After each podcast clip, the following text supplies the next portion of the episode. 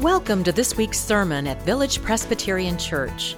At Village, we seek to be shaped by the life of Christ, to practice authentic friendship, and serve the world. You're invited to join us at either our Mission Campus or our Antioch campus. For now, we hope you hear a word for your own life in this sermon.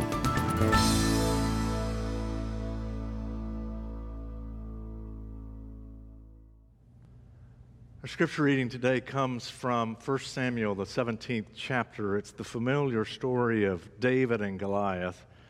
Uh, before we come to this passage, let us first join together in prayer. Gracious God, because you are God, it is your word and your word alone that is life for us. And because you are gracious, we come with hopeful expectation that you will speak to us even now, even here. We are here, O oh God. We are listening. In Christ's name we pray. Amen. So you remember the story uh, Goliath, the giant of the Philistine army, comes out each morning clad in armor from head to toe. He mocks the armies of King Saul, the king of Israel, and Saul's armies shake in fear. David enters the story because he's got older brothers who are actually part of the king's army, and David is sent to bring them refreshments. So he arrives on the scene something like the guy who sells peanuts at the Royals game. And when he does, he's really done his job. But David starts asking questions What happens to the guy who slays the Philistine? It's at that point in the story that we pick up the reading, beginning with verse 28. So let us listen for God's word for us. David's eldest brother Eliab heard him talking to the men, and Eliab's anger was kindled against David. He said, Why have you come down? With whom have you left those few sheep in the wilderness? I know your presumption and the evil of your heart, for you have just come down to see the battle. David said, What have I done now? It was only a question. Turned away from him toward another and spoke in the same way, and the people answered him again as before. When the words that David spoke were heard, they repeated them before Saul, and, and he sent for him. David said to Saul, Let no one's heart fail because of him. Your servant will go and fight with this Philistine. Saul said to David, You're not able to go against this Philistine to fight with him, for you were just a boy, and he has been a warrior from his youth. But David said to Saul, Your servant used to keep sheep for his father. And whenever a lion or bear came and took a lamb from the flock, I went after it and struck it down, rescuing the lamb from its mouth. And if it turned against me, I would catch it by the jaw, strike it down, and kill it. Your servant has killed both lions and bears, and this uncircumcised Philistine shall be like one of them, since he has defied the armies of the living God. David said, The Lord who saved me from the paw of the lion and the bear will save me from the hand of this Philistine. So Saul said to David, Go, and may the Lord be with you.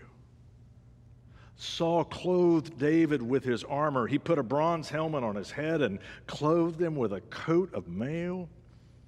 David strapped Saul's sword over the armor, and he tried in vain to walk, but he was not used to them.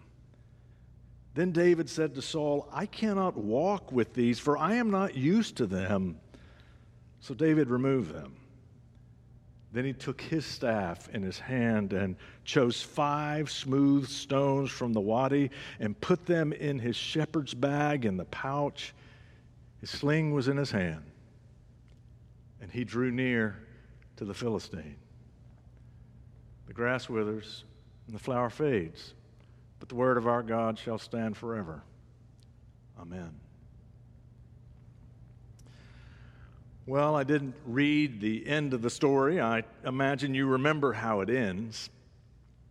But in this season, when we are defined by multiple crises, I wanted to make sure we recognize this astonishing moment in the story when David, the shepherd boy, gets to define, gets to interpret what's going on. I say it's astonishing because in this moment in his life, giving his lack of status as a shepherd boy, the, the last and youngest of a, of a whole group of brothers, David's the last one who should be talking. That's what Eliab says. Eliab is David's eldest brother, and he says, What are you doing here? I know the evil in your heart. You've just come to you've just come to chat things up and here we are fighting the battle of our lives. It's between the armies of Saul and the Philistines and you're no soldier, you're just a shepherd. You should you should be quiet and you should go home.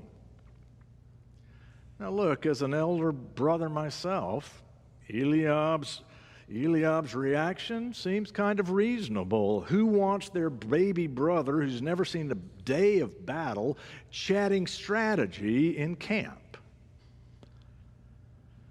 But somehow, and I imagine it's only by the grace of God, David not only talks, but he's listened to. And this shepherd boy has a different interpretation, a different narrative, a different story to tell of what's going on in this moment. He says, I can do this because this really isn't a battle between the armies of Saul and the Philistines. This is God's moment because every moment is God's moment. And what I know is the God who saved me from the paw of the lion and the paw of the bear will save me from this Philistine. This is God's moment. Nobody else saw that. This is the first time God is mentioned in the story. David has a different interpretation of what's going on, and this interpretation comes from a surprising source. And this amazing moment is followed by an even more amazing moment, a moment that, in my estimation, is King Saul's best moment of his reign. For unlike elder brother Eliab, the king listens. Sometimes God is discerned most clearly when people of power listen. Saul listens. He's clumsy at it. He says to David, Well, sure, but put on my armor. If you're going to do this, at least do it the way I would do it. But David said, It doesn't fit me. I can't rely on that. I have to rely on the living God. You know, these are unsettling days, days defined by pandemic and pain and protest. And one of the unsettling things that is happening is it seems to me there are a lot of Davids out there who have their own interpretation of what's going on right now. They've got their own story to tell, and it's different from the majority narrative. You know, we, we have a story of who we are as people, who we are as a church, who we are as a nation. But some are saying, I got a different interpretation of what's really going on right now. And I think we need to be a little bit like Saul here. We need to listen. It's time, it's time to hear voices that, that the culture doesn't usually privilege to speak. So I, I put on my mask and I went to protest. I socially distanced pretty well, but I was there. Some of you have been to these, many of our staff have been to these. There were black and Asian and, His, and Hispanic, Latina, Latina. There were white folks there. There were police and National Guard standing watch. There were lots of young people. Thank God for the young people. There was some anger it was genuine and expected. There was some pain. There was a profound fatigue, a weariness with what Condoleezza Rice has called America's birth defect, systematic racism. And there were chants and signs that said, Black Lives Matter. You know, I, I think that phrase, Black Lives Matter, I think it confuses some of us. I think it rubs some of us the wrong way. You say, what, what do you mean Black Lives Matter? All lives matter. Yeah, they do. Of course they do. But let me tell you how I see this right now, and, and you may see it differently, but, but hear me out. When it comes to engaging the power of our culture, it's not just law enforcement, it's, it's the whole judicial system, it's the education system, it's, it's providing health care, it's certainly the economy and job market. When it comes to engaging the power structure of culture, that power structure doesn't engage all lives in a just matter, in a just fashion. The data is overwhelming. Not all lives are treated the same. So, in theory, all lives matter, but in practice, in practice, they don't all matter the same. So I understand Black Lives Matter movement is saying it's the practice that we need to pay attention to. That's where it matters. So when we say, well, wait a minute, all lives matter, we may be sounding a little bit like older brother Eliab, who's saying, Who are you to challenge my narrative? This has happened to us before. It's happened to us before. There was a time, there was a time, it's before me, but there was a time here in this sanctuary where your preachers would proclaim the love of God for all men. That's what we said. The love of God is for all men. The Bible said it just that way. But some women, some women, and some men too said, wait a minute.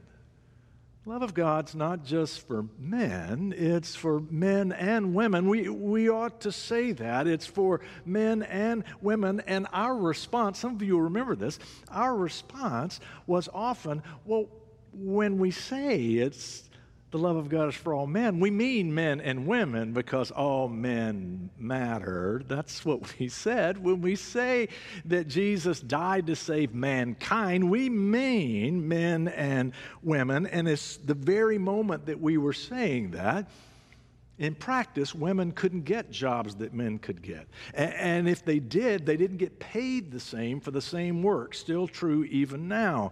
And if they did show up, they better not show any anger or expect to go uninterrupted if they were speaking. And so some women, courageous women, and some men started saying, Dear Eliab, we need to say it differently.